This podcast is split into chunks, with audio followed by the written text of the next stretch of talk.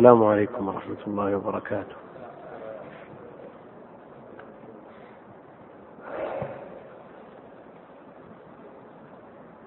سم.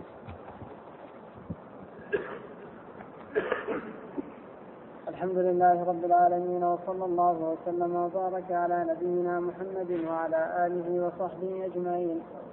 قال المصنف رحمه الله تعالى باب نفس الصور قال مجاهد الصور كهيئة البوق زجرة. وقال ابن عباس الناقور الصور زجرة. صيحة. نعم. زجرة صيحة. وقال ابن عباس الناقور الصور الراجفة الراجفة النفخة الأولى والرادفة النفخة الثانية. حدثني عبد العزيز بن عبد الله. حدثني عبد العزيز بن عبد الله. قال حد حدثني عبد العزيز بن عبد الله قال حدثني إبراهيم بن سعد عن ابن شهاب عن أبي سلمة بن عبد الرحمن وعبد الرحمن الأعرج أنهما حدثاه أن أن أبا هريرة قال استب رجلان رجل من المسلمين ورجل من اليهود فقال المسلم والذي اصطفى محمدا على العالمين فقال اليهودي والذي اصطفى موسى على العالمين. قال فغضب المسلم عند ذلك فلطم وجه اليهودي فذهب اليهودي إلى رسول الله صلى الله عليه وسلم فأخبره بما كان من أمره وأمر المسلم. فقال رسول الله صلى الله عليه وسلم لا تخيروني على موسى فإن الناس يصعقون يوم القيامة فأكون في أول من يفيق. فإذا موسى باطش بجانب العرش فلا أدري أكان موسى في من صعق فأفاق قبلي أو كان ممن استثنى الله.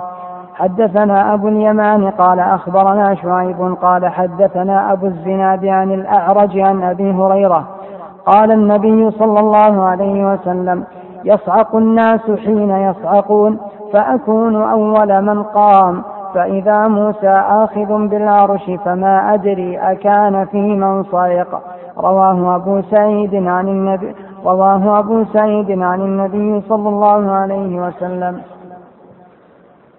الحمد لله رب العالمين وصلى الله وسلم وبارك على عبده ورسوله نبينا محمد وعلى آله وصحبه أجمعين.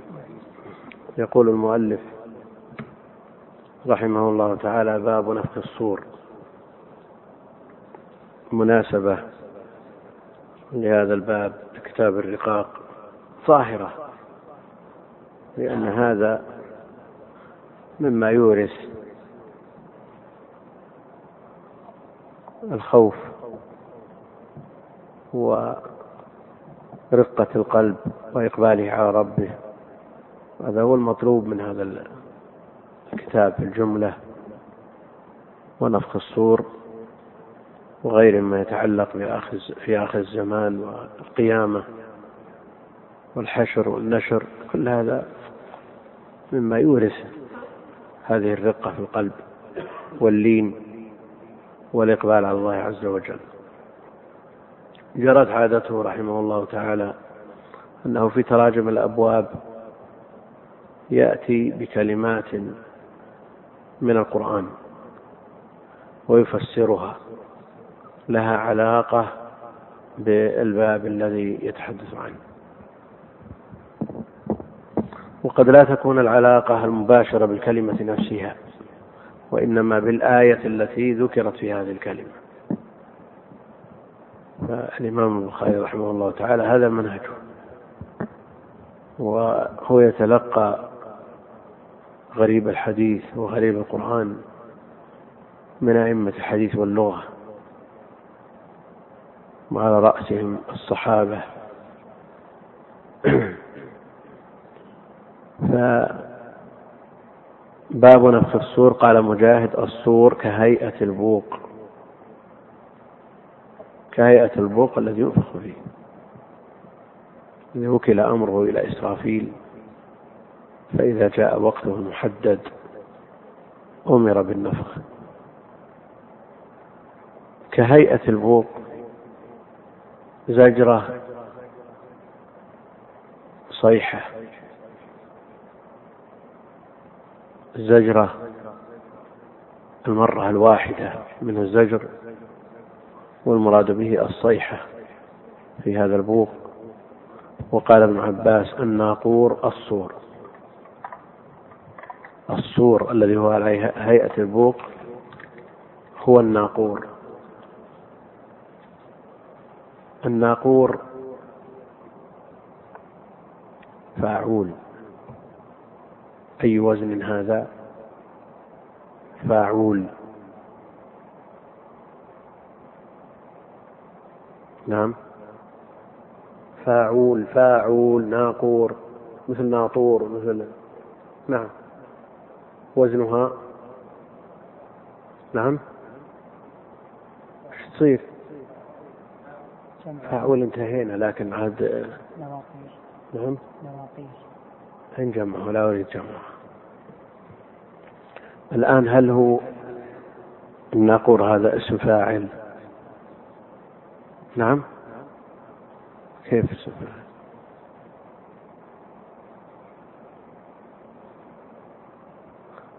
هو هو بمعنى مفعول لكن ما هو باسم مفعول. هو بمعنى مفعول يعني بمعنى منقور. نعم.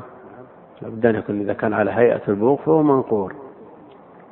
ويأتي اسم الفاعل ويراد به اسم المفعول. والعكس. عيشة راضية. مقصود بها مرضية. والعكس حجاب مستور يعني ساتر. المقصود أنه يراد به المفعول وهو المنقور. فإذا نقر في الناقور. نقر. والناقور هو الصور. والنقر فيه النفخ الراجفة.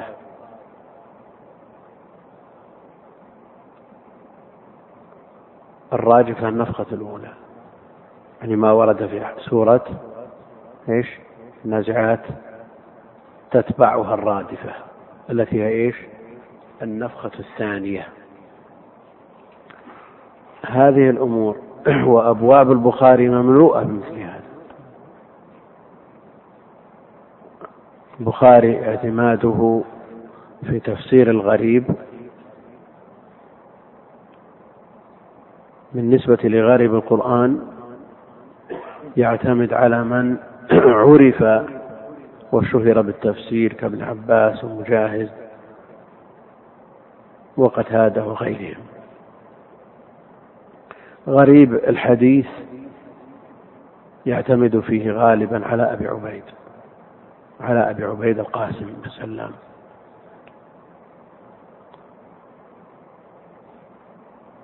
الفقه والاستنباط هو إمام مجتهد. لا يعتمد فيه على أحد سوى النصوص وفهمه للنصوص. الشراح يقول يعتمد على الشافعي في فهم الأحاديث المالكي يقول يعتمد على مالك. والصواب أنه مجتهد. الحافظ بن حجر رحمة الله عليه يقول إنه يعتمد في المسائل الكلامية يعني ما يتعلق بمسائل الاعتقاد على الكرابيسي وابن كلاب. هذا خطأ. هذا خطأ. يعتمد فيه على النصوص. كاستنباط الأحكام سواء. وبين البخاري والكرابيسي وابن كلاب من الخلاف في مسائل الاعتقاد شيء كثير. المقصود أن البخاري رحمه الله تعالى يعنى بهذه الكلمات الغريبة التي لها أدنى مناسبة للباب. ومن يعتمد على المختصرات تفوته كل هذه الأمور. الذي يعتمد على المختصرات لا يذكرون مثل هذه الأمور. لأن قصدهم الأحاديث المرفوعة التي هي الأصل في الباب. هذا ييسر على طالب العلم لكن يفوت عليه فوائد كثيرة. لو أخذ قريب القرآن من صحيح البخاري وبحث بحث كامل يأتي كتاب جميل. أخذ غريب الحديث مثلا وجرد من الصحيح كتب فيه كتاب طيب جدا. بينما من يعتمد على المختصرات تفوته هذه الأمور. يقول الإمام رحمه الله تعالى حدثني عبد العزيز بن عبد الله. قال حدثني إبراهيم بن سعد عن أبي شهاب عن أبي سلامة بن عبد الرحمن وعبد الرحمن الأعرج أنهما حدثاه أن أبا هريرة قال استب رجلان رجل من المسلمين ورجل من اليهود. حصل نزاع خصام بين يهودي ومسلم. فأقسم كل منهما بالمعظم عنده. والذي ماذا قال المسلم؟ والذي اصطفى محمدا على العالمين. واليهودي قال والذي اصطفى موسى على العالمين. فبلغ ذلك النبي عليه الصلاة والسلام فنهاهم عن ذلك ونهاهم عن تفضيله على موسى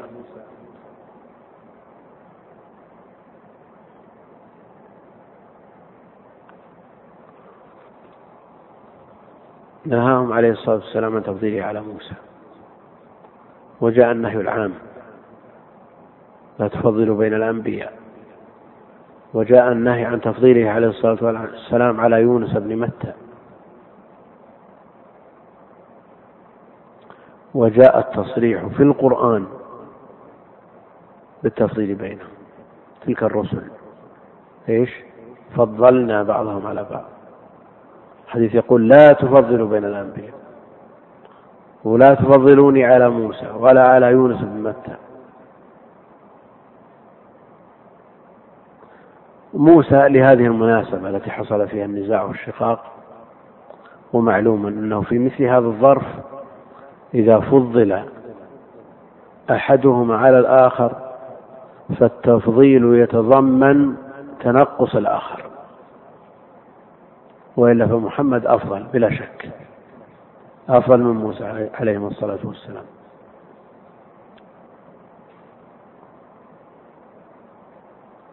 ولا مانع من التفضيل إذا تجرد عن تنقص المفضول لأن التفضيل جاء في القرآن.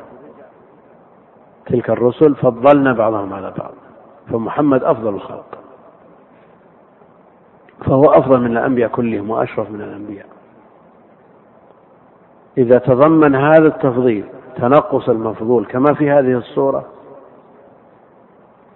حقيقة كما في هذه الصورة في تفضيل المسلم على محمد على موسى أو حكما كما في تفضيله عليه الصلاة والسلام على يونس بن متى.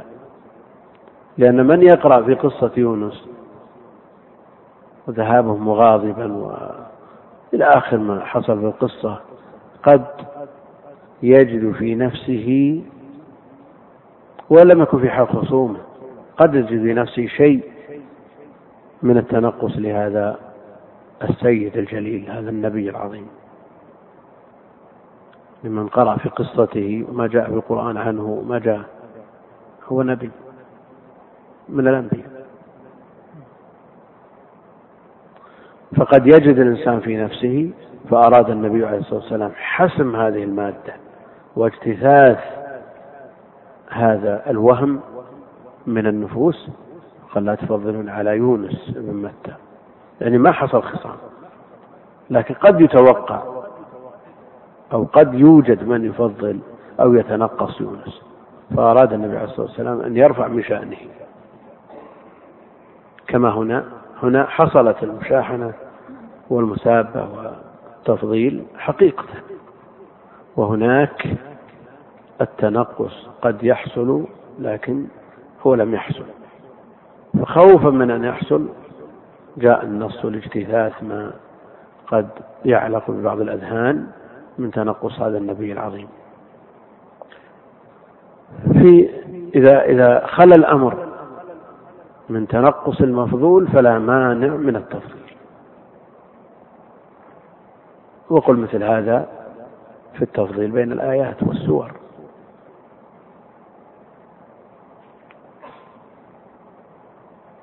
سورة الإخلاص أفضل من السورة التي قبلها. تبت يدا لها أفضل منها. وهي تعدل في القرآن. وكله كلام الله جل وعلا. لكن إذا تضمن تفضيل سورة الإخلاص انتقاص قدر السورة التي قبلها نقول لا كلام الله واحد. نعم؟ وإلا لا مانع. من أن يكون كلامه جل وعلا بعضه أفضل من بعض. وأعظم سورة في القرآن الفاتحة. وأعظم آية في القرآن نعم آية الكرسي.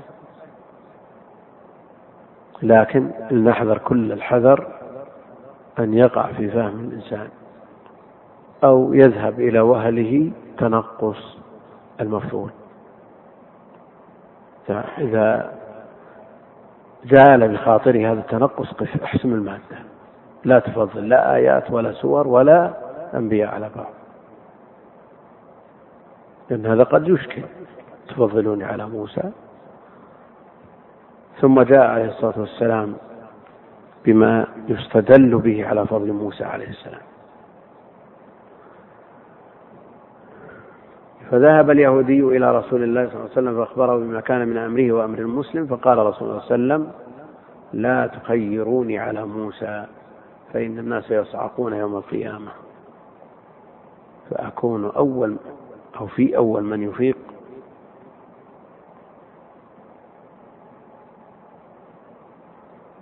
فإذا موسى باطش بجانب العرش آخذ بقائم العرش كما جاء في الرواية الأخرى.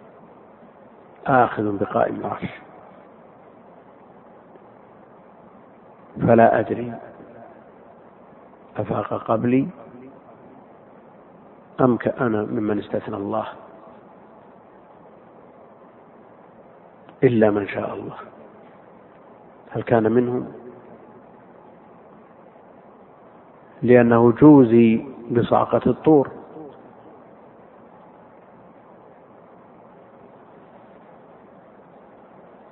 لما طلب الرؤية موسى عليه السلام فلما تجلى ربه للجبل جعله دكا وخر موسى صاعقا.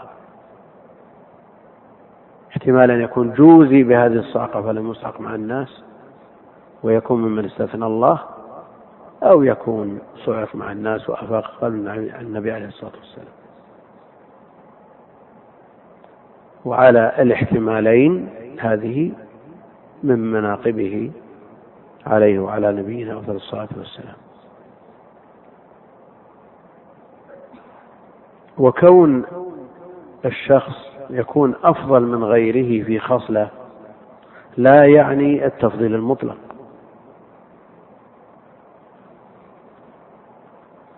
هو أفضل من محمد في هذه الصورة لكن البقية بقية الصور. بقية المناقب محمد عليه الصلاة والسلام أفضل منه من غيره.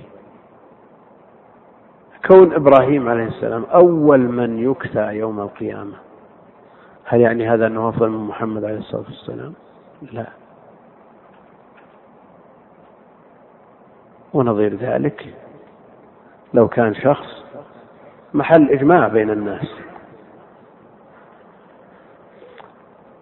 محل إجماع بين الناس أنه أفضل الموجودين في بلد ما أو في زمان ما. هل يعني أنه أفضل منهم في كل مسألة مسألة؟ أو يوجد في بعض المسائل من هو أفضل منه لكن بمجموعه صار أفضل. نعم.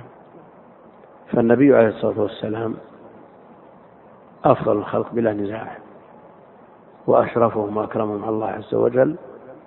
لكن لا يعني أن أنه أفضل في كل مسألة مسألة في كل جزئية جزئية لا.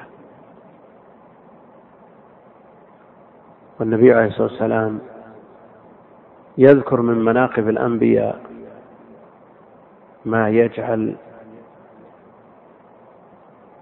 ما يجعل السامع يحترمهم. وإذا أوجس عليه الصلاة والسلام خيفة من طرو فهم فاهم. يتنقص بسبب هذا الفهم.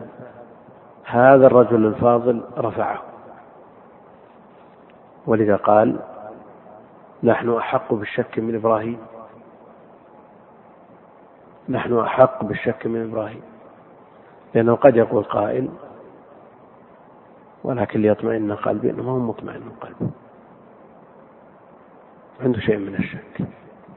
ولذا أراد النبي عليه الصلاة والسلام أن يقضي على هذه على هذا الفهم. فقال نحن أحق بالشك من إبراهيم. طيب. ويرحم الله لوطا لقد كان يأوي إلى ركن شديد. هذا أيضا من هذا النوع.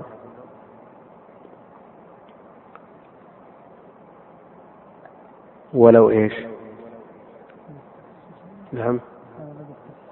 نعم. ولو لبثت في السجن ما لبث يوسف لأجبت الداعي.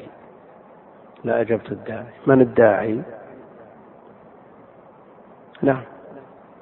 لا. لا لا. الداعي ما هو امرأة العزيز. لأنه قد يفهم هذا لكن لا. نعم. لما استدعاه العزيز اتوني به. ما قال فرصة افتح الباب باب السجن بطلع قال ارجع إلى ربك فاسأله ما بال النسوة. ارجع إلى ربك. السجن لا يريده أحد وسبع سنين في السجن بضع سنين. مجرد ما يشوف السفر بيطلع. هذا أي إنسان مجبول على هذا. الحبس ثقيل. فقال ارجع إلى ربك فاسأله ما بال النسوة. ولذا قال الصلاة ولو لبثت في السجن ما لبث يوسف لأجبت الداعي. من أجل إيش؟ هل لأن يوسف عليه السلام أفضل من نبينا عليه الصلاة والسلام؟ لا. لكن لإنزال هؤلاء الأنبياء منازلهم. وقد أمرنا أن ننزل الناس منازلهم. هذه طريقته عليه الصلاة والسلام. ينبغي أن تكون طريقة كل مسلم كل معلم كل داعية. ومثله لو حصل في مجلس ما أن تنقص عالم نفع الله به المسلمين يؤتى من مناقبه ومحاسنه ما يمحو ويجتث أثر هذا التنقص. لو حتى لو عام من عوام المسلمين قيل فيه ما قيل يبحث عن شيء من مناقبه يرفع بها والله المستعان.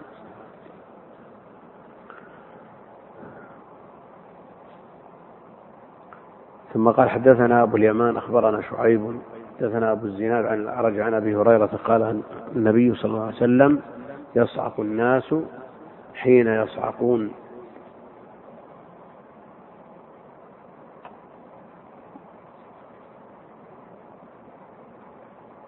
ثلاثي ولا رباعي صاعقة.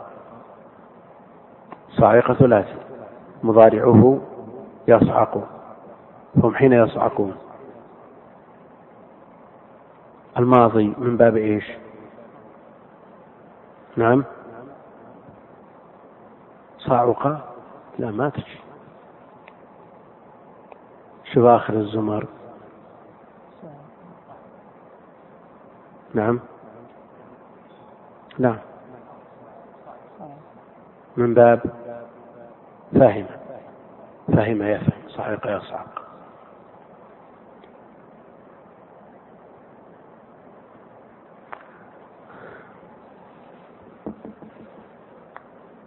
يصعق الناس حين يصعقون فأكون أول من قام.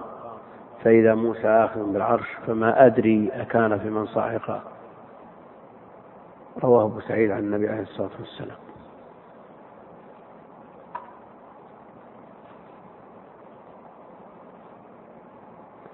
فما أدري أكان في من صعق يعني فأفاق قبلي كما في الرواية الأخرى أو كان ممن استثنى الله. هذا اختصار في الحديث. اختصار الحديث جائز عند عامة أهل العلم. بالشرط الذي ذكروه وهو أن المذكور لا يتوقف فهمه على المحذوف. أما إذا توقف فهم المذكور على المحذوف لا يجوز حينئذ الاختصار.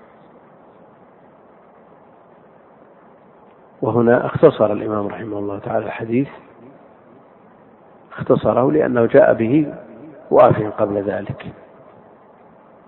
وإلا لو اقتصر على هذا الطريق يصعق الناس حين يصعقون فأكون أول من قام فإذا موسى آخر من العرش فما أدري أكان في من صعق يكفي هذا؟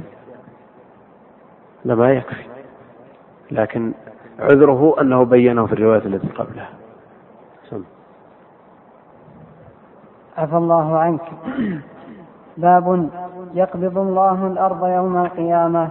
رواه نافع عن ابن عمر عن النبي صلى الله عليه وسلم.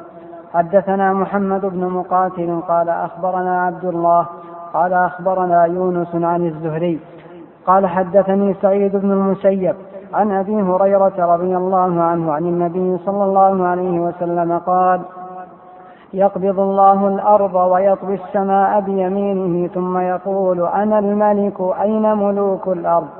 حدثنا يحيى بن بكير قال حدثنا الليث عن خالد عن سعيد بن أبي هلال عن زيد بن أسلم عن عطاء بن يسار عن أبي سعيد الخدري قال قال عن أبي سعيد الخدري قال النبي صلى الله عليه وسلم تكون الأرض يوم القيامة خبزة واحدة يتكفأها الجبار بيده كما يكفأ أحدكم خبزته في السفر نزلا لأهل الجنة. فأتى رجل من اليهود فقال بارك الرحمن عليك يا أبا القاسم ألا أخبرك بنزل أهل الجنة يوم القيامة؟ قال بلى. قال تكون الأرض خبزة واحدة كما قال النبي صلى الله عليه وسلم. فنظر النبي صلى الله عليه وسلم إلينا ثم ضحك حتى بدت نواجذه ثم قال ألا أخبرك بإدامهم؟ قال إدامهم بالام ونون. قالوا وما هذا؟ قال ثور ونون يأكل من زائدة كبدهما سبعون ألفا. حدثنا سعيد بن أبي مريم. قال أخبرنا محمد بن جعفر. قال حدثني أبو حازم. قال سمعت سهل بن سعد. قال سمعت النبي صلى الله عليه وسلم يقول يحشر الناس يوم القيامة على أرض بيضاء عفراء كقرصة نقي. قال سهل أو غيره ليس فيها معلم لأحد.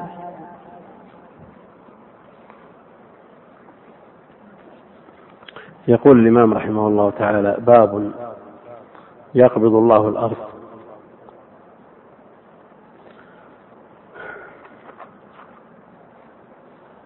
يقبض الله الأرض.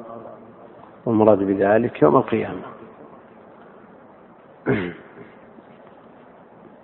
يوم القيامة توجد عند أبي ذر دون غيره من الرواة من رواة الصحيح رواه نافع عن ابن عمر عن النبي عليه الصلاة والسلام. علقه من حديث ابن عمر ثم وصله من حديث أبي هريرة.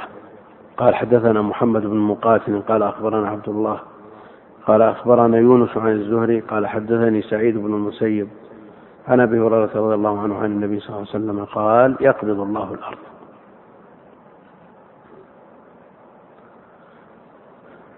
ويطوي السماء بيمينه.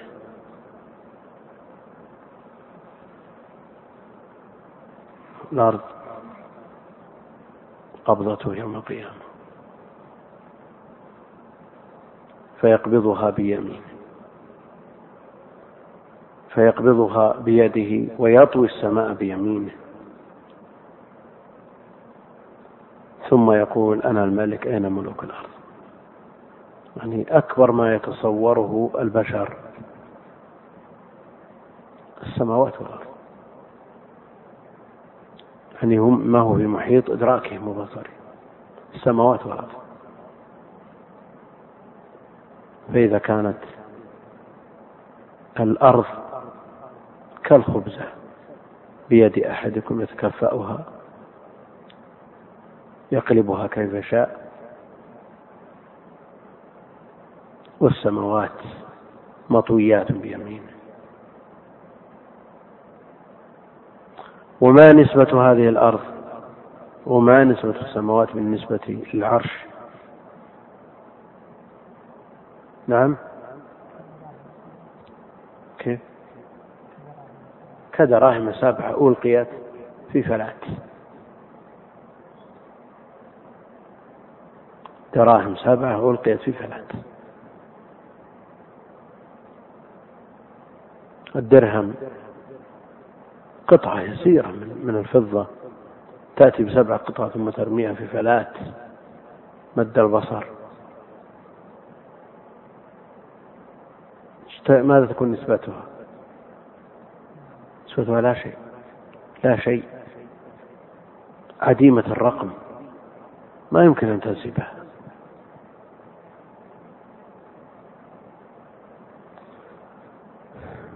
فإذا كانت هذه المخلوقات العظيمة الأرض بيده يتكفأها يقلبها كيف شاء والسماوات مطويات بيمينه. ليس هذا من باب التشبيه. نعم. وإنما هو من باب تثبيت الحقيقة. يعني كما قال النبي عليه الصلاة والسلام وكان الله سميعا بصيرا فوضع يد أصبعه على عينه وأذنه. هذا من باب تقريب الحقيقة وتحقيقها وتأكيدها وتثبيتها وليس هذا من باب التشبيه ولا التكييف ولا التمثيل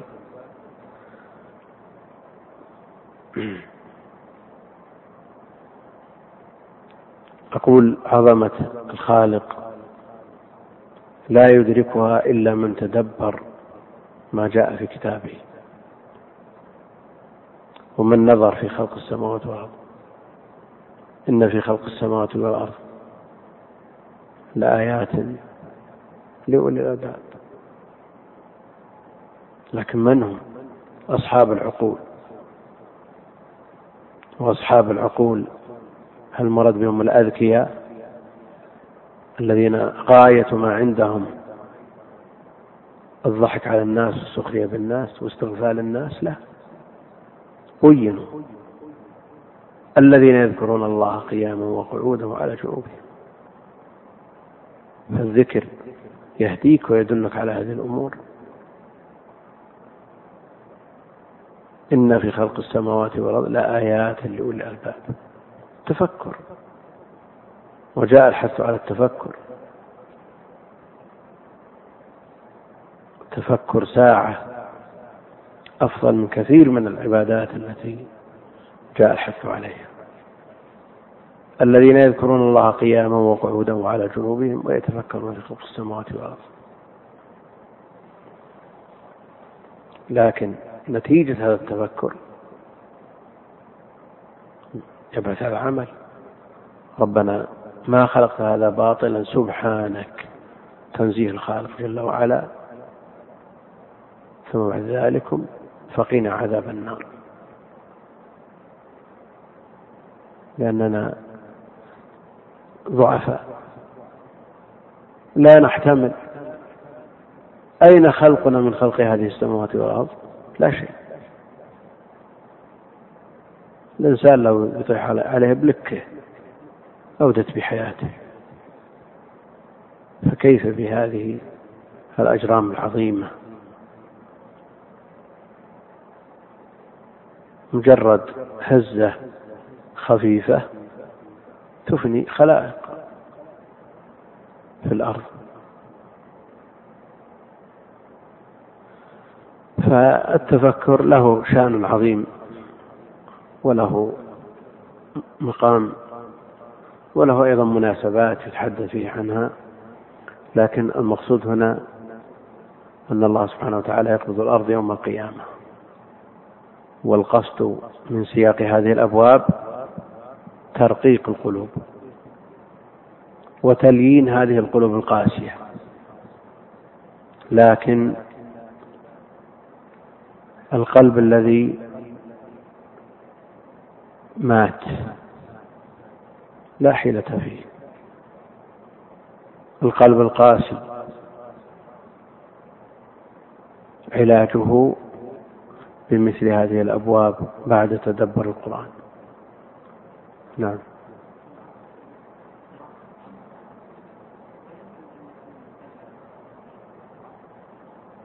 ما هو بإدراك ذاته.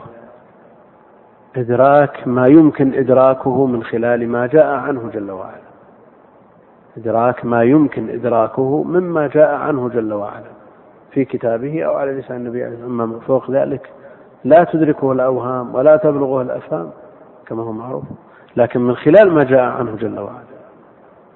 العقل البشري له حد. ما يمكن يدرك ما وراء هذا الجدار. ما يمكن. وإن زعموا أنه عندهم قواعد وعندهم ضوابط يعصمون بها العقول يعصمون أبدا. هؤلاء هم أصحاب جهل مركب. الله المستعان. ثم يقول أين أنا الملك؟ يوم القيامة يقول أنا الملك. أين ملوك الأرض؟ فالله جل وعلا هو مالك يوم الدين. مالك يوم الدين ولا مالك غيره. لمن الملك اليوم؟ الجواب لله الواحد القهار. لا يوجد ملك في الدنيا يدعون أنهم يملكون ويتصرفون وأحد يملك بحق وأحد يملك بباطل.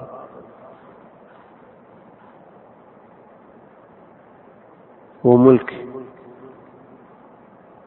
على ما يصاحبه من تعاظم وأبهة وتسلط ظلم لكن الإنسان أحقر من أن يدعي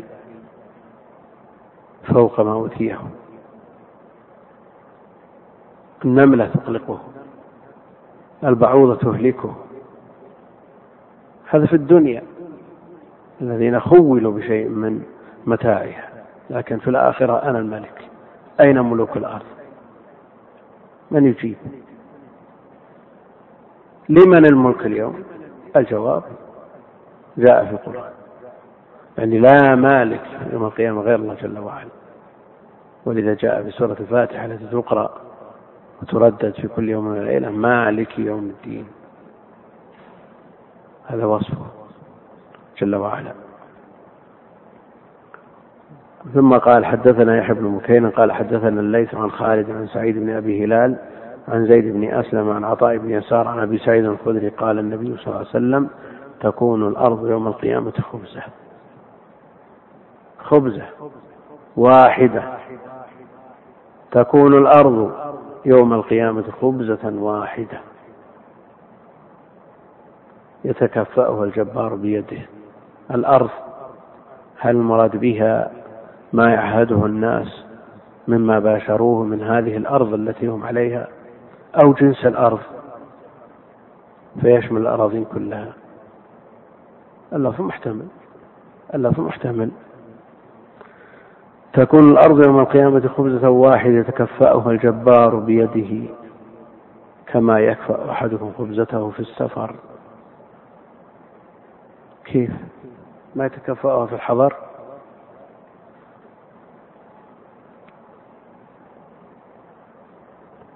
لكن حاجته إليها في السفر أعظم. نعم. يقلبها بيده وينظر إليها إشفاقا عليها أن تنتهي. في السفر ما عنده غيرها لكن في الحضر يمكن. إذا انتهت لكن هو يقلبها شفقة عليها في السفر. ويحتمل أن يكون يقلبها أثناء صنعها على النار. نزلا لأهل الجنة. الأرض هذه كلها تعد نزل طعام لأهل الجنة. نزلا لأهل الجنة فأتى رجل من اليهود فقال بارك الرحمن عليك يا أبا القاسم. ألا أخبرك بنزل أهل الجنة يوم القيامة قال بلى. قال تكون الأرض خبزة واحدة.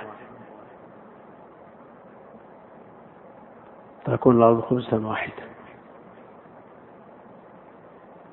هذا من أخبار بني إسرائيل. وجاء التحديث عنهم حدث عن بني إسرائيل ولا حرج. وجاء أيضا فإن فيهم الأعاجيب. هذا ما لم يحرف من شرعهم.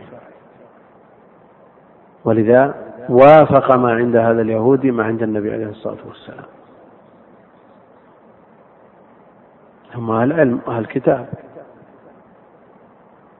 علمهم لولا ما دخلهم من التحريف كان حق. منزل من عند الله جل وعلا. التوراة كتبها الله بيده. لكن حرفوا وبدلوا بقيت عندهم بقايا. منها مثل هذا. فقال اليهودي بارك الرحمن عليك يا أبا القاسم. هل قال هذا الكلام بعد ما سمع النبي عليه الصلاة والسلام يقول؟ أو قاله من غير سماع لكلامه عليه الصلاة والسلام فاتفق ما عند النبي عليه الصلاة والسلام مع ما عند اليهودي ولذا ضحك النبي عليه الصلاة والسلام. ألا أخبرك بنزل أهل الجنة يوم القيامة؟ قال بلى قال تكون خبزة واحدة. كما قال النبي عليه الصلاة والسلام. ولذا كلام الصحابي. يقول اليهودي قال كما قال النبي عليه الصلاة والسلام. فنظر النبي عليه الصلاة والسلام إلينا ثم ضحك. هذا دليل على أن اليهودي ما سمع النبي عليه الصلاة والسلام ويقول ما قال. ما سمعه. يعني مما بقي عند اليهود من الحق مثل هذا. مثل ما جاء في حديث قتيلة نعم القوم. أنتم لولا أنكم تشركون. تقول ما شاء الله وشاء محمد والكعبة. هذا بقي عند اليهود. مما لم يحرف. وقد يبقى عند بعضهم ما ليس عند الآخر لأن كل واحد يتولى تحريف نسخة بيده فهم يحرفون الكلم نسأل الله العافية. ضحكوا عليه الصلاة والسلام حتى تبدو نواجذه. هذا دل على أنه سمع اليهودي والنبي واليهودي لم يسمع من النبي عليه الصلاة والسلام وإلا لو كان سمع من النبي ما صار في عجب. ما هناك عجب. ثم قال ألا أخبرك بإدامهم؟ قال إدامهم بألام ونون. بالام البألام هو الثور كما فسر. قالوا وما هذا؟ قال ثور ونون. حوت ثور وحوت. يأكل من زائدة كبدهما سبعون ألفا. سبعون ألفا من زائدة. ومن الكبد؟ من الكبد؟ من الزائدة المتعلقة بالكبد. سبعون ألفا. إذا كانت هذه الزائدة. طيب الكبد ما حجمها؟ النون والثور ما حجمهما؟ أمور لا تخطر على البال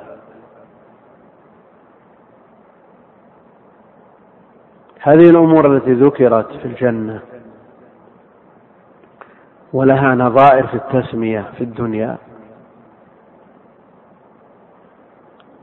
جاء الخبر بأنه ليس في الجنة ما في الدنيا إلا الأسماء. يعني لا تتشابه إلا في الأسماء. لا تتشابه إلا في الأسماء وأما الحقائق فالتفاوت كبير كبير شيء لا يخطر على البال ولا خطر على قلب بشر شيء ما فوق تصور البشر. هذه زائدة الكبد هي بالكبد كلها زائدة الكبد.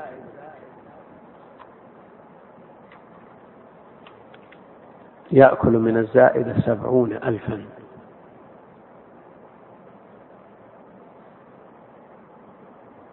يعني كيف يتصور الإنسان العظمة؟ يتدرج. إذا كانت هذه الزائدة فما الكبد؟ طيب إذا كانت هذه الكبد التي هذه زائدة ويأكل منها سبعون ألفا يعني الكبد تصور يأكل منها سبع مليون أكثر. شيء أعداد لا يخطر على البال. الثور والحوت هذا يكون منهم كم؟ أشياء أشياء.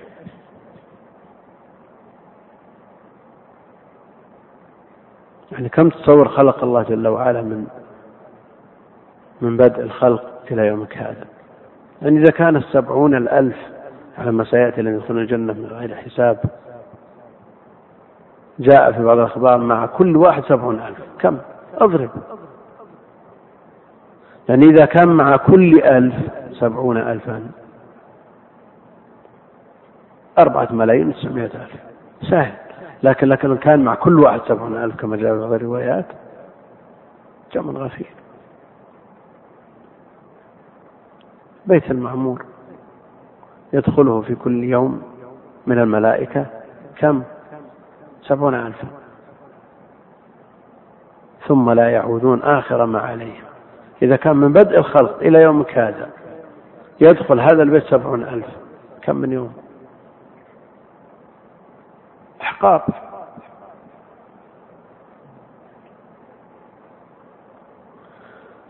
إذا كان هذا في المخلوقات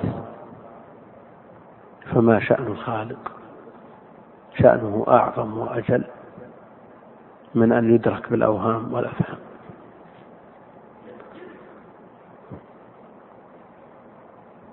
ثم قال رحمه الله تعالى حدثنا سعيد بن أبي مريم قال أخبرنا محمد بن جعفر قال حدثني أبو حازم ذكرنا أن أبا حازم الذي يروي عن سهل بن سعد هو سلمة بن دينار الزاهد العابد المعروف له قصص مع عمر بن عبد العزيز.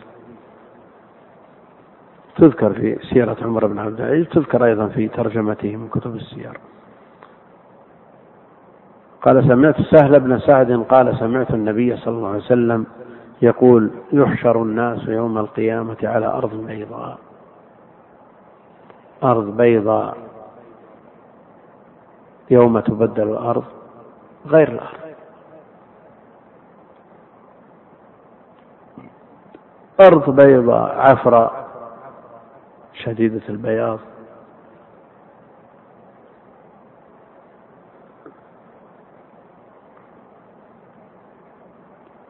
كقرصة نقي.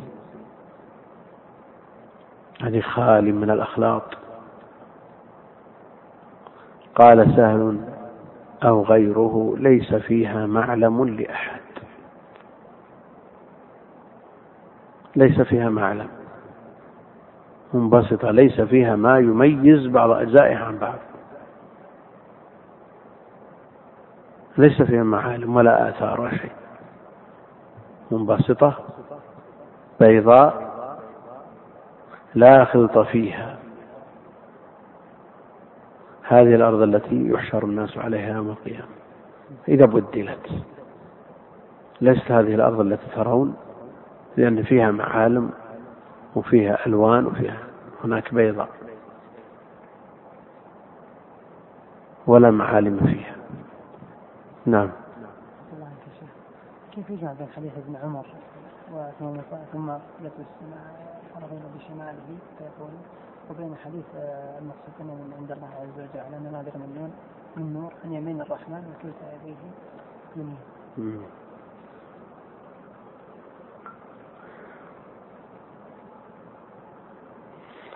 يستشكل أن وصف اليد الأخرى كونها شمال الشمال ضد اليمين. وجاء في الحديث وكلتا يديه يمين. لا شك أن اليمين أشرف من الشمال. اليمين أشرف من الشمال. فالواقع في الجهة اليمنى يمين والواقع في الجهة الأخرى من حيث الموقع شمال لكنها من حيث الشرف لا مزية للأخرى عليها. فهما في الشرف والقوة المعروف في الخلق في المخلوقين. الغالب أن اليمين أقوى من الشمال. هذا الغالب. لكن بالنسبة للخالق جل وعلا اليد الأخرى وإن وقعت في جهة الشمال إلا أنها من حيث الشرف والقوة يمين. لا مزية للأخرى عليها.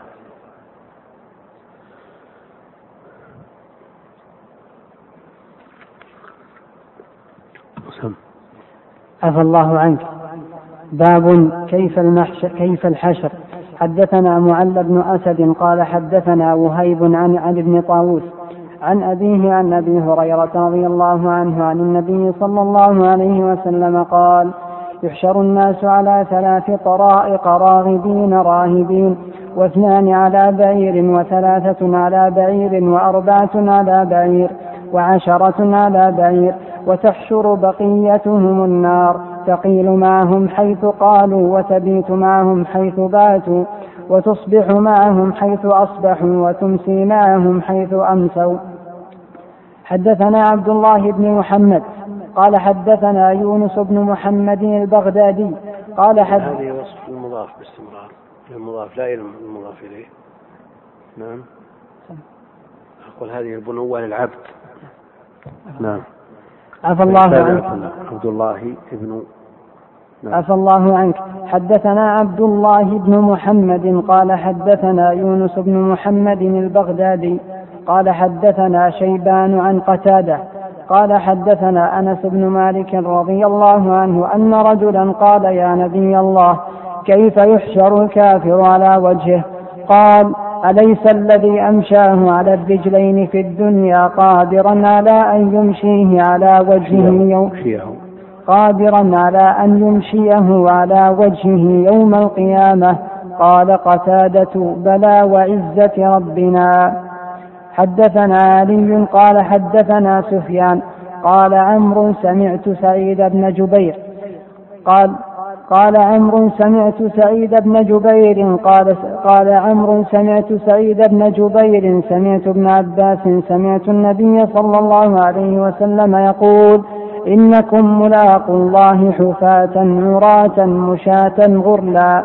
قال سفيان هذا مما نعد أن ابن عباس سمعه من, سمعه من النبي صلى الله عليه وسلم. حدثنا قتيبة بن سعيد قال حدثنا سفيان عن عمرو عن سعيد بن جبير عن ابن عباس عن ابن عباس رضي الله عنهما قال سمعت رسول الله صلى الله عليه وسلم يخطب على المنبر يقول إنكم ملاقوا الله حفاة عراة غرلا حدثني محمد بن بشار قال حدثنا غندر قال حدثنا شعبة عن المغيرة بن النعمان عن سعيد بن جبير عن ابن عباس قال قام فينا النبي صلى الله عليه وسلم يخطب فقال إنكم تحشرون حفاة عراة غرلا كما بدأنا أول خلق نعيده. وعدا علينا إنا كنا فاعلين. وإن أول الخلائق يكسى يوم القيامة إبراهيم وإنه سيجاء برجال من أمتي فيؤخذ بهم ذات الشمال. فأقول يا رب أصحابي فيقول إنك لا تدري ما أحدثوا بعدك. فأقول كما قال العبد الصالح وكنت عليهم شهيدا ما دمت فيهم. فلما توفيتني كنت أنت الرقيب عليهم وأنت على كل شيء شهيد. إلى قوله الحكيم. إلى قوله الحكيم. قال فيقال إنهم لم يزالوا مرتدين على أعقابهم. وحدثنا قيس بن حفص قال حدثنا خالد بن الحارث قال حدثنا حاتم بن أبي صغيرة عن عبد الله بن أبي مليكة قال حدثني القاسم بن محمد بن أبي بكر أن عائشة رضي الله عنها قالت قال رسول الله صلى الله عليه وسلم تحشرون حفاة عراة غرلا. قالت عائشة فقلت يا رسول الله الرجال والنساء ينظر بعضهم إلى بعض. فقال الأمر أشد من أن يهمهم ذاك. حدثني محمد بن بشار قال حدثنا غندر قال حدثنا شعبة عن أبي إسحاق عن عمرو بن ميمون عن عبد الله قال كنا مع النبي صلى الله كنا مع النبي صلى الله عليه وسلم في قبة فقال أترضون أن تكونوا ربع أهل الجنة؟ قلنا نعم. قال أترضون أن تكونوا ثلث أهل الجنة؟ قلنا نعم. قال أترضون أن تكونوا شطر أهل الجنة؟ قلنا نعم. قال والذي نفسي والذي نفس محمد بيده. إني لأرجو أن تكونوا نصف أهل الجنة وذلك أن الجنة لا يدخلها إلا نفس مسلمة. وما أنتم في أهل الشرك إلا كالشارة البيضاء في جلد الثور الأسود أو كالشارة السوداء في جلد الثور الأحمر. حدثنا إسماعيل قال حدثني أخي عن سليمان عن ثور عن أبي الغيث عن أبي هريرة أن النبي صلى الله عليه وسلم قال أول من يدعى يوم القيامة آدم فتراءى ذريته فيقال هذا أبوكم آدم. فيقول لبيك وسعديك. فيقول أخرج بعث جهنم من ذريتك. فيقول يا رب كم أخرج؟ فيقول أخرج من كل مئة تسعة وتسعين. فقالوا يا رسول الله إذا أخذ منا من كل من كل مئة تسعة وتسعون فماذا يبقى منا؟ قال إن أمتي في الأمم كالشعرة البيضاء في الثور الأسود. يقول الإمام رحمه الله تعالى باب كيف الحشر حدثنا معل بن أسد قال حدثنا وهيب عن ابن طاووس عن أبيه عن أبي هريرة رضي الله تعالى عنه عن النبي عليه الصلاة والسلام قال يحشر الناس على ثلاثة طرائق.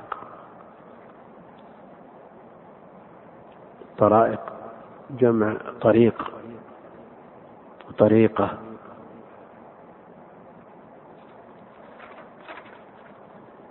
ثلاث طرائق. راغبين راهبين. هذا طريق. منهم من يحشر راغبا راهبا. قوم يحشرون حال كونهم راغبين راهبين. ويحشر الاثنان على بعير. وثلاثة على بعير. وأربعة على بعير. وعشرة على بعير. هذا الطريق الثاني. فهؤلاء الاثنان يركبان البعير على في آن واحد. وقد يحتمل الثلاثة. وقد يحتمل البعير أربعة.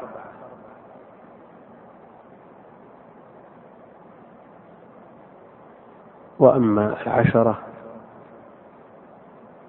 فقد لا يحتمل من بعير إلا على سبيل الاعتقاب يعتقبونه يركب هذا ويحول هذا.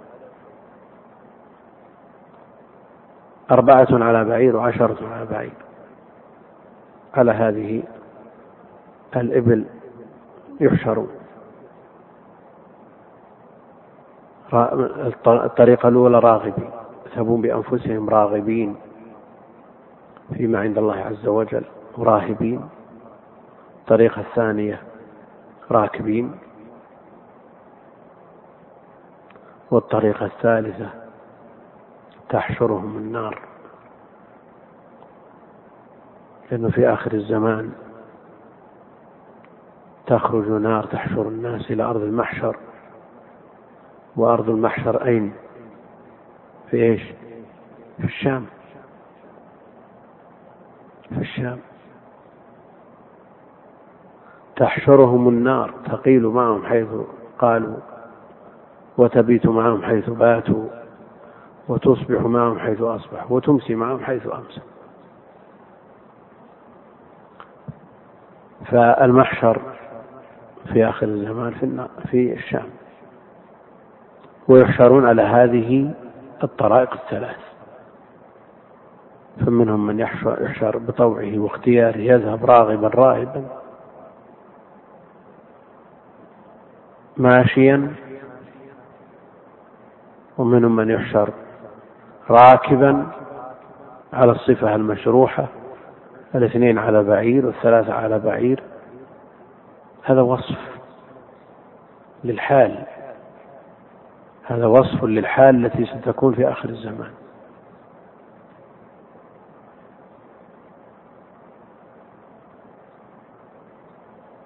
إذا كان راغب وراهب ولا ممن لا يستطيع المشي كالمقعد مثلا. إن بعض الناس يتصور أن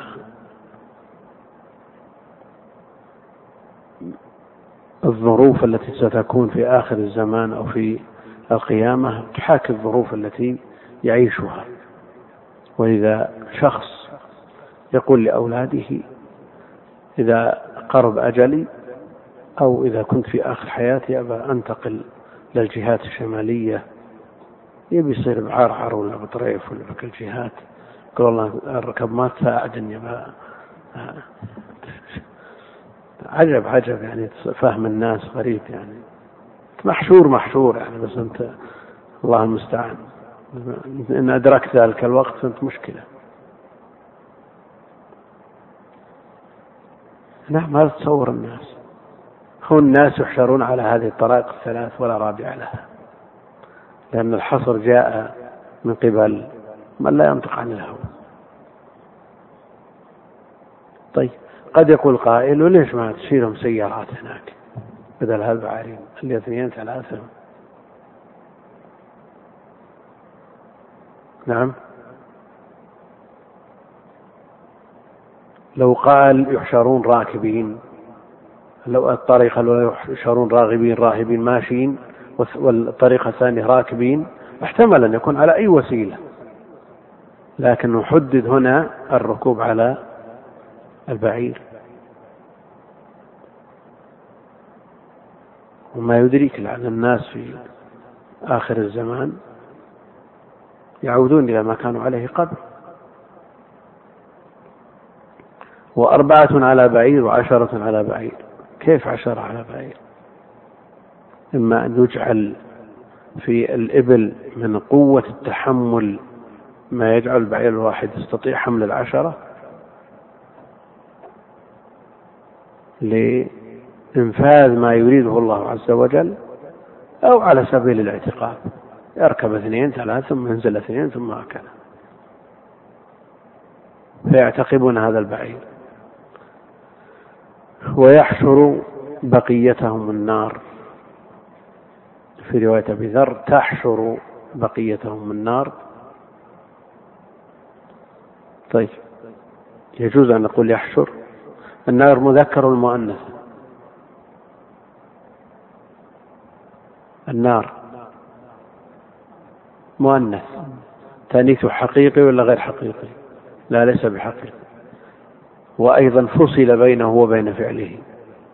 فيجوز التذكير والتأنيث على حد سواء. وتحشر بقيتهم النار وتقيل معهم حيث قالوا. القيلولة معروفة. القيلولة معروفة. النوم منتصف النهار. النوم منتصف النهار. حيث قالوا إذا تعبوا وقالوا قالت معه وتبيت معهم حيث باتوا. إذا ناموا بالليل كذلك. وتصبح معهم حيث أصبحوا. المقصود أنها تسوقهم إلى تلك الأماكن. تسوقهم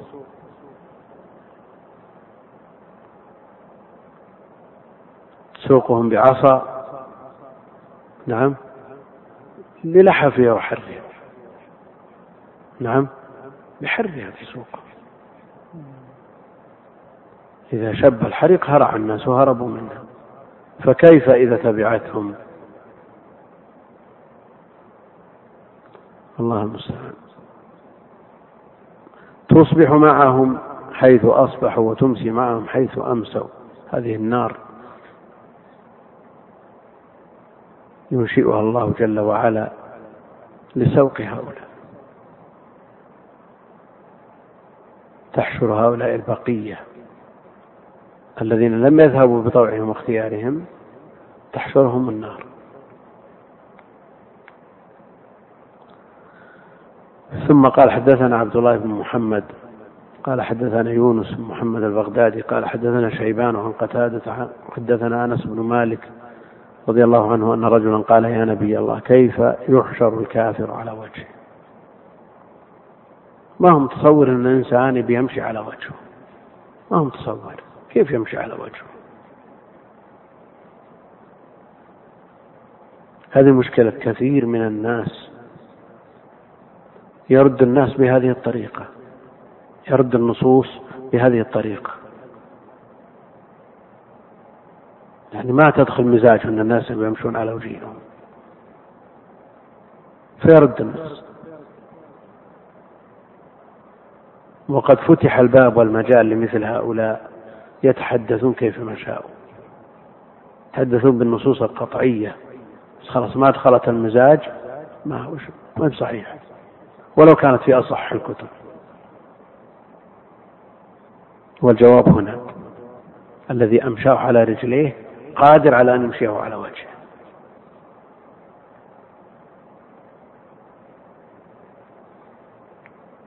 وأن القدرة الإلهية. من يتصور جلد الكافر ناب الكافر ضرس الكافر ما بين منكبي الكافر؟ من يتصور هذا؟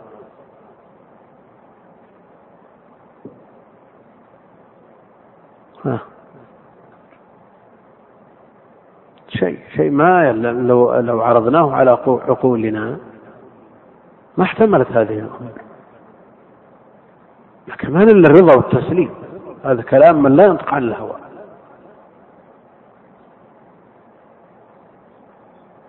لا بد من التسليم ولا بد أن يؤطر الناس أطرا على التسليم بهذه الأمور. ما يترك لهم خيار. يترك للسفهاء خيار يتكلمون في الصحف كما شاءوا هذا ما هو معقول هذا ما شو بعدين ترد النصوص بهذه الطريقة. يجيك من ينتسب إلى العلم والدعوة ويقول حديث لن يفلح قوم ولوا أمرهم امرأة ما هو بصحيح. طيب البخاري؟ قال ما هو بصحيح. الواقع يرد. كيف؟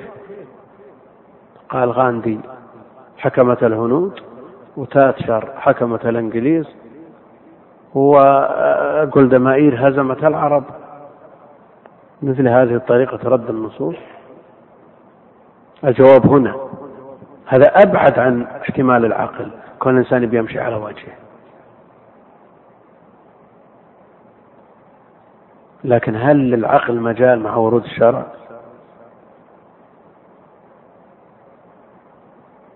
يعني هل يتصور أن العقل البشري على تفاوت ما بين الناس في عقولهم تحتمل كل ما جاء عن الله عز وجل.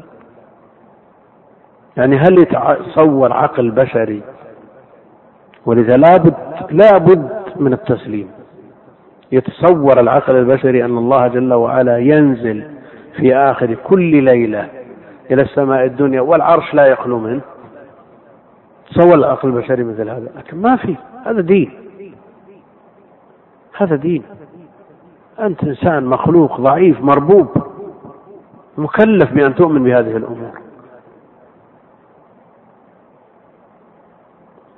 يعني لما نطقت البقرة قالت ما خلقنا لهذا. والناس بين بين اثنين والوسط هو الحق. إما مخرف يقول هذا يمكنش نحاتي عوام الناس يتصورون أول في الزمان الماضي كل شيء يتكلم. وهم يقولون كل شيء نحاتي من أول. وسهل تمرير مثل هذه الأمور عليهم. لأن غيره مر. وبين شخص يقول ما هم معقول بقرة بتتكلم نعم. والذئب تكلم. وبين من يقول سمعنا وأطعنا. آمنا. والنبي عليه الصلاة والسلام يقول آمنت بهذا أنا وأبو بكر وعمر. وما كان أبو بكر وعمر حاضرين الكلام هذا. لكن بلغ من منزلة اليقين والتصديق ما يجعله عليه الصلاة والسلام يخبر عنهما في غيبتهما فقدم الإسلام لا تثبت إلا على قنطرة التسليم. سمعنا وأطعنا. وليس معنى هذا أن الإسلام يلغي العقول بالكلية لا. كثير من أمور الشرع مدركة بالعقل. ومعللة ومبنية على مصالح ومفاسد. لكن يبقى أن هناك قدر يختبر فيه المكلف. يختبر فيه المتكلف ولذا وجد في النصوص المتشابه. هذا الذي الذي لا يمكن أن يعرفه أحد. يختبر فيه الناس. فمن الناس من يرده ويتبعه فيرده أو يتبعه ليضرب به نصا آخر هؤلاء الذين في قلوبهم مرض زيغ أما الراسخون في العلم يقول آمنا. لا بد أن تصل إلى هذه المرحلة. ولذا من الخطأ الفادح أن توجد مناظرات بين أهل الحق والباطل تنشر على عامة الناس. عقول عوام الناس ما يدركون مثل هذه الأمور. تعلق الشبهة ثم بعد ذلك من يجتث هذه الشبهة والآن عوام الناس يطلعون على مثل هذه الأمور في القنوات. وتلقى الشبهة عليهم لكن من يجتث هذه الشبهة من قلوبهم؟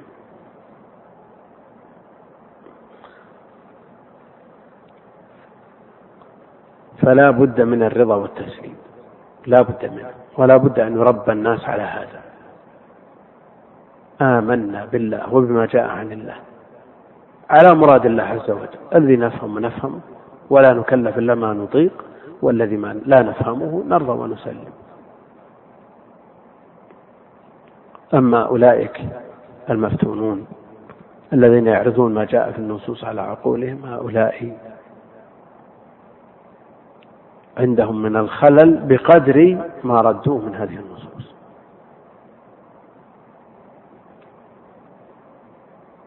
إذا تضمن الرد من غير تأويل لنص ثبت بالقطع هؤلاء يخرجون من الدين هذا كفر نسأل الله العافية. إذا تضمن الرد بتأويل سائق ومقبول ولو كان مرجوح لا يصل إلى هذا الحد لكنه خطر. فما جاء في مثل هذا النص؟ كيف يحشر الناس على وجوه أنا ما متصور أبدا.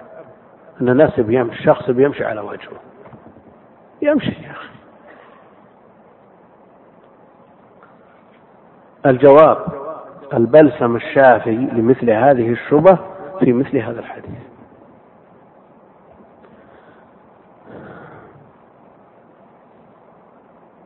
قال أليس الذي أمشاه على الرجلين في الدنيا قادرا على أن يمشيه على وجهه يوم القيامة؟ قادر. إن الله على كل شيء قدير. قال قتادة بلى وعزة ربنا فلنحذر كل الحذر أن نتحكم بالنصوص بعقولنا وبأفهامنا. الآن الجدار ما بينك وبينه إلا شبر لا تستطيع أن تعرف ما يدور وراءه. فكيف تسرح عقلك وأفهامك وأوهامك فيما وراء ذلك؟ والله المستعان.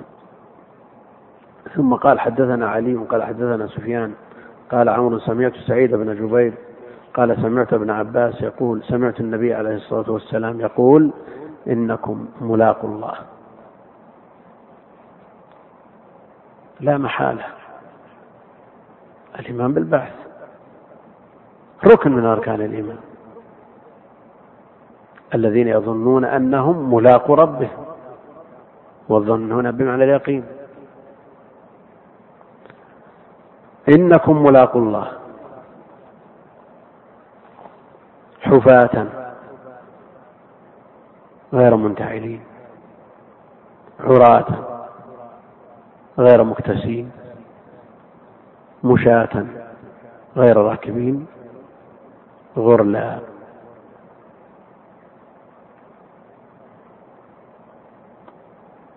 غرلا. ملاق الله. لكن كم بين شخص وآخر؟ كم بين من يحشر؟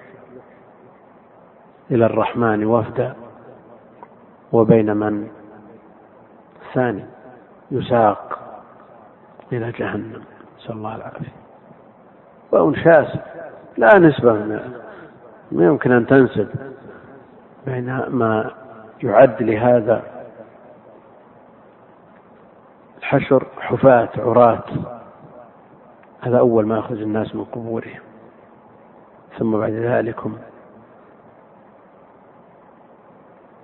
هؤلاء يحشرون إلى الرحمن وفدا على نجب العقيان وأولئك يساقون إلى جهنم وردا.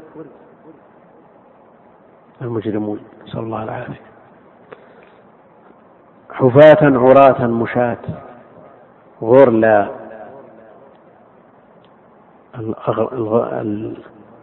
الغرل هو الأقلف لأنه يرد كل شيء إلى طبيعته. من قطع منه شيء يعاد إليه. كما بدأنا أول خلق نعيده. أصيب بغرغرينة قطعت يده قطعت رجل فعاد إليه. إصبعه فعاد عليه.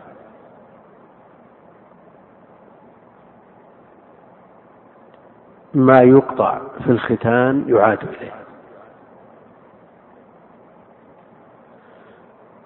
قال سفيان هذا مما نعد أن ابن عباس سمعه من النبي صلى الله عليه وسلم. ابن عباس من صغار الصحابة. توفي النبي عليه الصلاة والسلام وهو يناهز الاحتلام. وروى عن النبي عليه الصلاة والسلام أحاديث كثيرة. كثير منها لم يدركه ابن عباس. فنقله عن النبي عليه الصلاة والسلام بواسطة وأسقط الواسطة. وهذا يسمى مراسيل الصحابة. ومراسيل الصحابة مقبولة حتى نقل بعضهم الإجماع على قبوله أما الذي أرسله الصحابي فحكمه الوصل على الصواب. ابن عباس يختلف أهل العلم في مقدار ما سمعه من النبي عليه الصلاة والسلام مباشرة.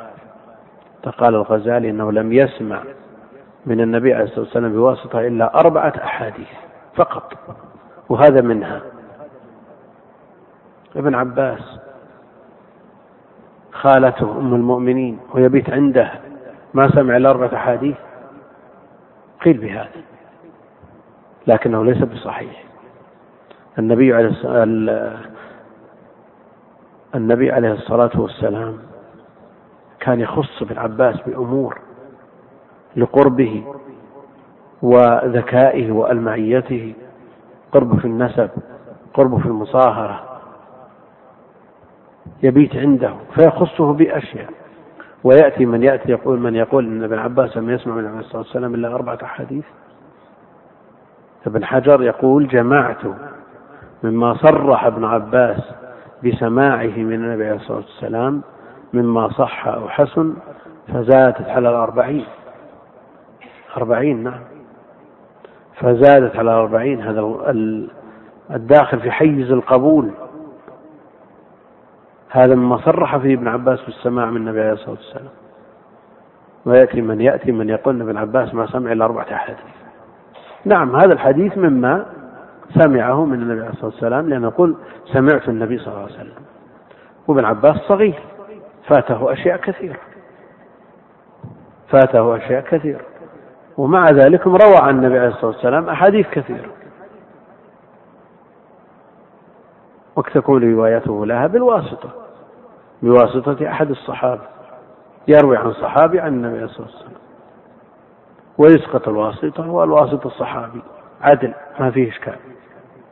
ولذا مرسل الصحابي حكمه الموصول عند عامة أهل العلم. حدثنا قتيبة بن سعيد قال حدثنا سفيان عن عمرو عن سعيد بن جبير عن ابن عباس رضي الله عنهما قال سمعت رسول الله صلى الله عليه وسلم يخطب على المنبر يقول إنكم ملاقوا الله.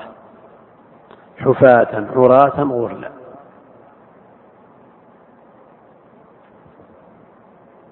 يأتي في كلام عائشة. كيف الناس عراة؟ رجال ونساء عراة.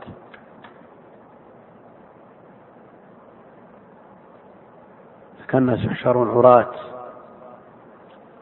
كيف يتصور الرجل أمامه امرأة عارية العكس والجواب أن الأمر أعظم من ذلك. الأمر أعظم من ذلك. يعني تصور أن شخص يرسل النظر إلى امرأة متبرجة مثلا. وفجأة يخرج عليه أسد مثلا مفترس. بيتناسى الأسد وينظر. نعم. قد يسارق النظر إذا كان الأمر أهون من ذلك. يعني رجل هيئة شخص يهابه أو يخجل منه قد يسارق النظر. تأتي هنا خائنة الأعين. نعم. لكن أسد المسألة مساومة على الحياة الأمر أعظم من ذلك. فكيف بما هو أعظم وأعظم؟ ثم قال حدثني محمد بن مشان قال حدثنا غندر قال حدثنا شعبة عن المغيرة بن النعمان عن سعيد بن جبير عن ابن عباس قال قام فينا النبي صلى الله عليه وسلم يخطب فقال إنكم محشورون. رواية أبي ذر تحشرون حفاة عراة على الكمال والتمام كما ولدتم كما بدأنا أول خلق نعيده. وإن أول الخلائق يكسى يوم القيامة إبراهيم. أول الخلائق يكسى يوم القيامة إبراهيم عليه السلام. من من أولي العزم. من أعظم الأمم الجمهور على أنه هو الذي يلي محمد عليه الصلاة والسلام في المكانة فهو أول من يكسى. مجازاة له. موسى عليه السلام جوزي بصعقة الطور وإبراهيم عليه السلام أول من يكسى يوم القيامة مجازاة له لأنه جرد من ثيابه حينما ألقي في النار.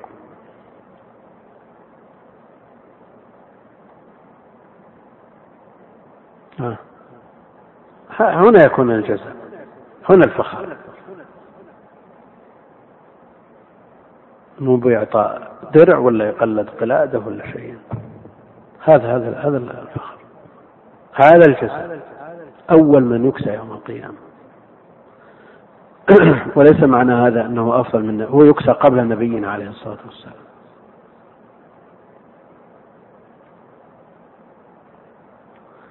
وليس معنى هذا أنه أفضل من نبينا عليه الصلاة والسلام بل محمد صلى الله عليه وسلم أشرف الخلق على الإطلاق. وتقدم هذا عند الكلام على موسى عليه السلام.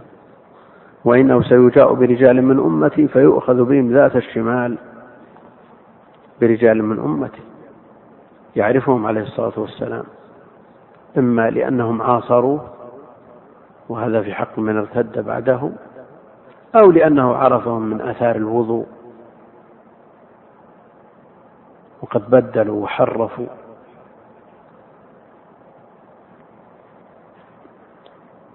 وإنه سيجاء برجال من أمتي فيؤخذ بهم ذات الشمال. فأقول يا رب أصيحابي التصغير في رواية أبي ذر أصحابي فيقول إنك لا تدري ما أحدث بعدك. النبي عليه الصلاة والسلام لا يعلم الغيب. ما أحدثوا بعدك؟ فأقول كما قال العبد الصالح. من العبد الصالح؟ عيسى في آخر المائدة. وكنت عليهم شهيدا ما دمت فيه بعد ذلك هو مسؤول عنهم بعد أن يموت. ليس بمسؤول عنه فلما توفيتني كنت أنت الرقيب عليه إلى أن قال إن تعذبهم فإنهم عبادك. وإن تغفر لهم فإنك أنت العزيز الحكيم. قال فيقال إنهم لم يزالوا مرتدين على أعقابهم. لم يزالوا مرتدين على أعقابهم. يعني هؤلاء الذين حرفوا عن الحوض وصرفوا عنه وأخذ بهم ذات الشمال هؤلاء حرفوا وبدلوا وغيروا ابتدعوا في الدين ارتد بعضهم عن الدين. ثم قال رحمه الله حدثنا قيس بن حفص قال حدثنا خالد بن الحارث قال حدثنا حاتم بن أبي صغيرة عن عبد الله بن أبي مليكه قال حدثنا القاسم بن محمد بن أبي بكر أن عائشة رضي الله عنها قالت قال رسول الله صلى الله عليه وسلم تحشرون حفاة عراة غرلا. عراة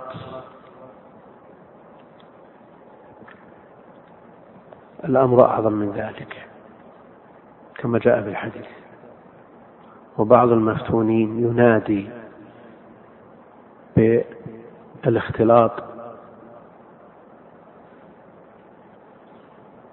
وقد تسول له النفس الاستدلال بمثل هذا الحديث. اختلاط وعري وش المعنى يقول؟ وش اللي يفرق الدنيا عن الآخرة؟ نعم؟ والمفتون الذي استدل بالاختلاط في المطاف يستدل به في مثل هذا المكان. وهذه وظيفة إبليس.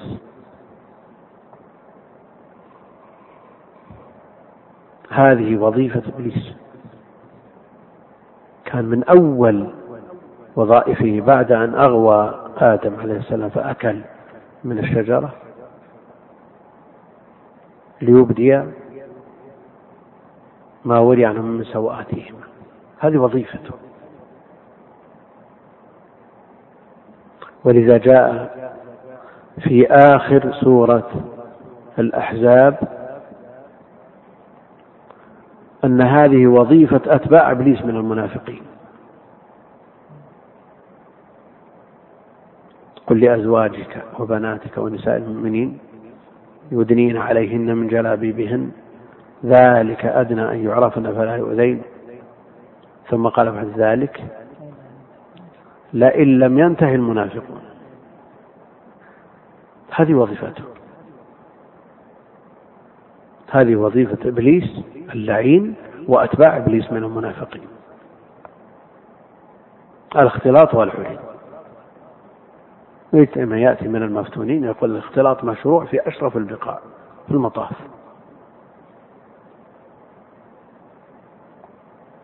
هل هذا الاختلاط على الوجه الذي تريدونه؟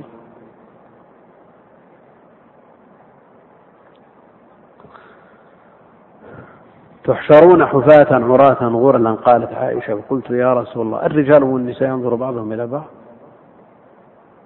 استغرب يعني إذا كانت المسألة ظروف عادية هذا يستغرب بلا شك.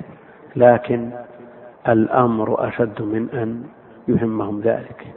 إحنا ضربنا مثال وهو بسيط مثال بسيط.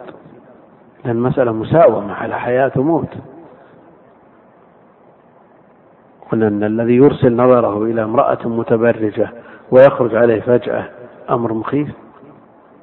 أما عدو بآلة قاتلة أو أو سبع أو ما أشبه ذلك الأمر أعظم من من مسألة نظر وما نظر.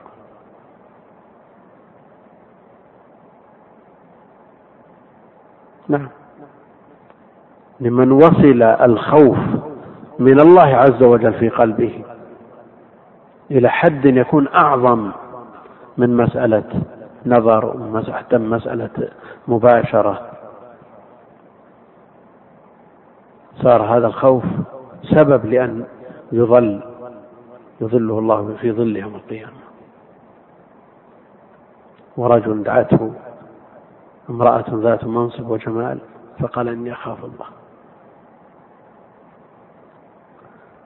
نعم إذا زاد الأمر سواء كان في الأمور الحسية أو في الأمور المعنوية بطلت هذه الأمور. تبطل مفعوله بعض الناس ممن وصل الأمر في قلبه من تقوى الله وخشية الله ينظر إلى المرأة متبرجة ولا عارية ولا على أي وضع كان كأنها سارية. لأنه ربع نفسه على هذا. أما الذي ربى نفسه على انظر يمين وشمال وهذه صغيرة وهذه هذا لمم وهذا كذا يفتن وفي النهاية يقع. والسيئة تقول أختي أخت تجرها تجر أخته. فلا نتساهل مثل هذه الأمور. وإن دعا إليها من دعا من المفتونين.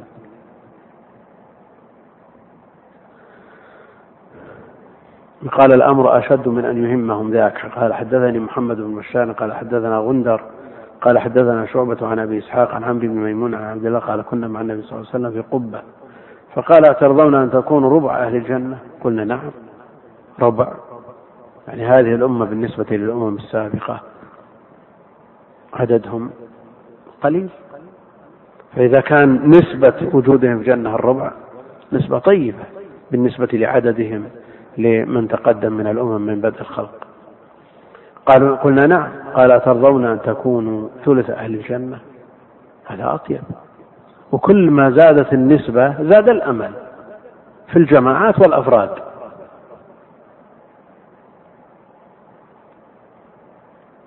يعني الإنسان لو لو قال النبي عليه الصلاة والسلام أنتم أهل الجنة. كان كل واحد يتطاول أنه من أهل الجنة. نعم. لو قال أنتم ثلاثة أرباع أهل الجنة الأمل خف. لكنه موجود. نصف أهل الجنة يأمل المسلم أن يكون من أهل الجنة. يغلب على ظنه نصف شطر أهل الجنة. الثلث فيه أمل لكن لو كان العدد يسير والإنسان كل إنسان يعرف وضعه. وتفريطه في جنب الله. كان الخوف أعظم. ولذا بعض الناس إذا سافر إلى البلدان ورأى الملايين من البشر على الكفر. راح للصين ألف مليون. قال أبدا. ثقوا واطمئنوا وافعلوا ما شئتم. حنا بالنسبة للصين. هذا كلهم في النار. يا أخي أنت ما أنت مسؤول لا عن صين ولا حين. أنت مسؤول عن نفسك. مأمور بأوامر ومنهي عن نواهي. مسؤول عن نفسك. ائتمرت وانتهيت والله من أهل الجنة. بالوعد الصادق. خالفت وارتكبت أنت مهدد بالنار ما أنت مسؤول عن الناس الآخرين أكثر أقل. لكن يبعث الأمل في النفس مثل هذا الحديث. ما والله يروح يسافر للأقطار ولما يجي يزاول المنكرات يقول أبدا إن وش نسبتنا لهؤلاء الكفار؟ النار تبي تمتلي من من الهند والصين وهذوك خلائق لا يحصون. ما أنت مسؤول عنه؟ كمن يقول الحمد لله إحنا بنعمة وعافية وخير والصلوات تقام والدروس والعلم والفضل والشعائر قائمة والناس شوف يمين ويسار إحنا أفضل من الناس. يا أخي ما يجوز تقول هالكلام تنظر إلى من دونك في هذا الباب. انظر إلى من فوقك في مثل هذا الباب. نعم في أمور الدنيا. انظر إلى من دونك. تقول إحنا نشبع و...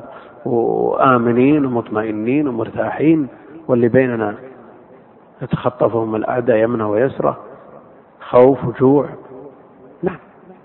هذا أدعى أن لا يزدر تزدر النعم. لكن في أمور الدين تنظر لمن هو دونك تقول أنا أفضل منهم مو بصحيح.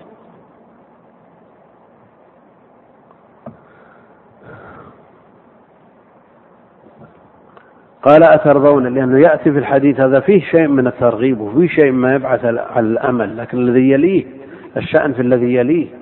ونحن ننظر إلى النصوص مجتمعة. أنتم شطر أهل الجنة لكن كم أهل الجنة من الخلق؟ أهل الجنة واحد. يا سلعة الرحمن ليس ينالها في الألف إلا واحد. من كل ألف واحد.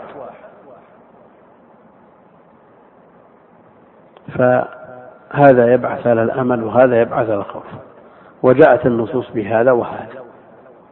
ففي النصوص ما يبعث على الأمل ويجعل الإنسان يطمئن باله ويرتاح. والأمل الذي لا يبعث على العمل هذا أمن من مكر الله.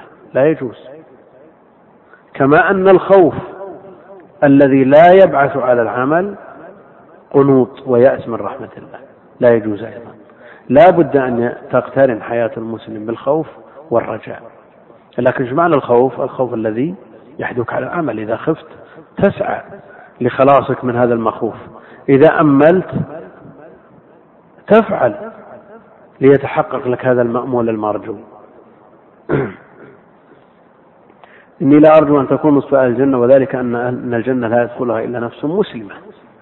ما لك علاقة أنت خللت بالدين تخلف هذا الشرط مهما فعلت ولو كنت من أمة محمد من أمة الدعوة. ما لم تكن من أمة الإجابة ومحقق لما أجبت له. لا يدخل إلا نفس مسلمة وما أنتم في أهل الشرك إلا كالشعرة البيضاء في جلد الثور الأسود أو كالشعرة السوداء في جلد الثور الأحمر. نعم. تيئيس من رحمة الله ما هو واحد. كما أن الأمن من مكر الله أيضا ليس بوارد. هذا محذور ومن يقنط من رحمة ربه إلا نعم. الأمر عظيم. يعني كون الإنسان يقنط من رحمة الله أو يقنط الناس ويأيسهم إذا قال هلك الناس فهو أهلكهم. فهو أهلكهم أو أهلكهم؟ ها؟ كلاهما كلاهما هو أهلكهم يعني سعى في هلاكهم لأنه قنطهم من رحمة الله أو هو أشدهم هلاكا. ثم قال حدثنا إسماعيل وقال حدثني أخي عن سليمان عن ثور عن أبي الغيث عن أبي هريرة أن النبي صلى الله عليه وسلم قال أول من يدعى يوم القيامة فتراءى ذريته. يدعى يوم القيامة. يا آدم يدعى أبو البشر. أول من يدعى ينادى. فالناس يتراءون. كل بيشوف. يتطاولون ويتراءون. أبو البشر. فتراءى له ذريته. فيقال هذا أبوكم آدم. فيقول لبيك وسعديك. يعني كلام متسق ولا في حذف؟ فيقال هذا أبوكم آدم هذا خطاب لهؤلاء الذرية. ثم اتجه الخطاب إلى آدم فيقال له يا آدم. فيقول لبيك وسعديك فيقول أخرج بعث جهنم من ذريتك. فيقول يا رب كم؟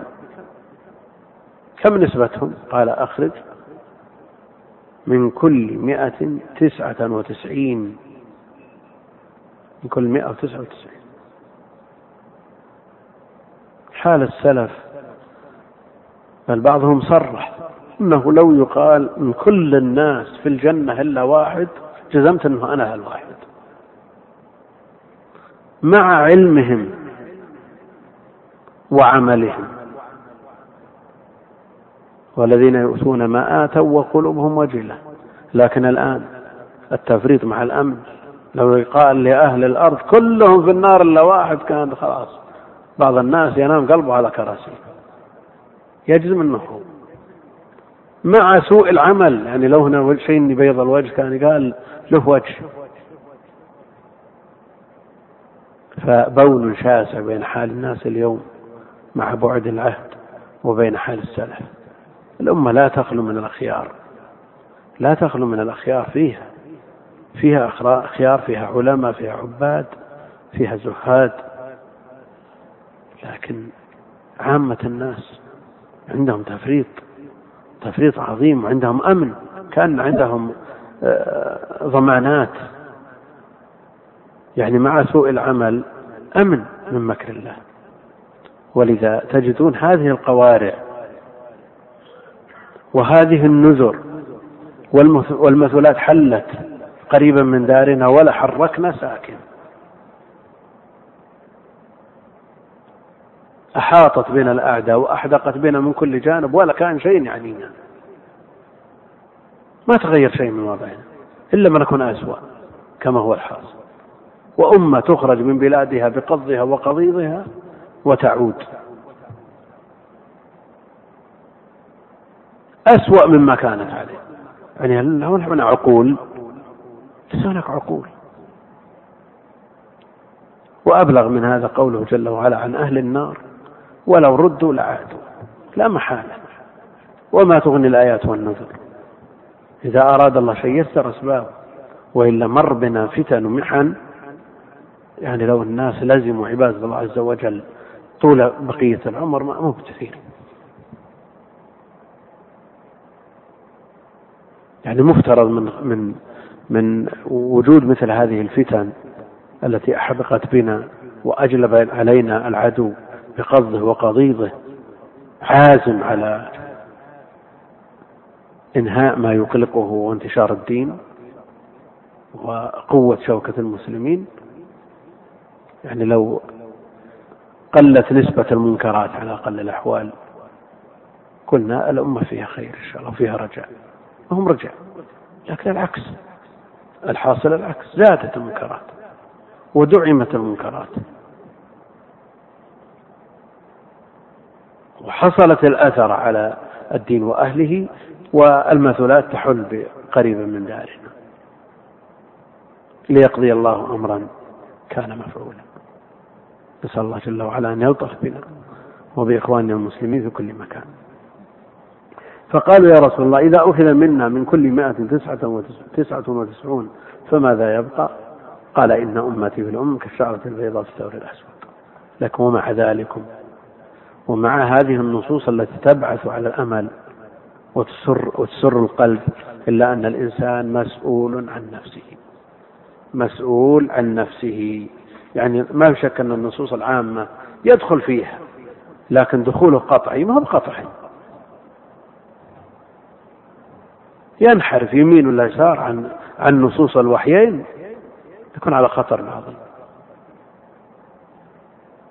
ابن القيم رحمه الله تعالى يعرف بالعلم والعمل يقول والله ما خوف الذنوب وإنها لعلى سبيل العفو والغفران. الذنوب تغفر تحت المشيئة الذنوب. لكن خوفي أن يزيغ القلب عن تحكيم هذا الوحي والقرآن. إذا ما حكمت القرآن على نفسك وش عندك من الدين؟ تسمع الله جل وعلا يقول كذا تقول لا سمع ولا طاعة؟ سواء كان بفعلك أو بقولك. الإنسان أن يحرص في نجاة نفسه. وكون الأمة أكثر أهل الجنة أو آه، نسبتها بالنسبة للكفار كلا شيء كالشعرة السوداء هذا لا يعني أنك ضمنت لك النجاة بمفردك. نعم هذا هذه فضيلة ومزية للأمة وتشريفا لنبيه عليه الصلاة والسلام لكن لا يعني أنه ضمان لك على سبيل الخصوص. والله أعلم وصلى الله وسلم وبارك على عبده ورسوله نبينا محمد وعلى آله وصحبه أجمعين.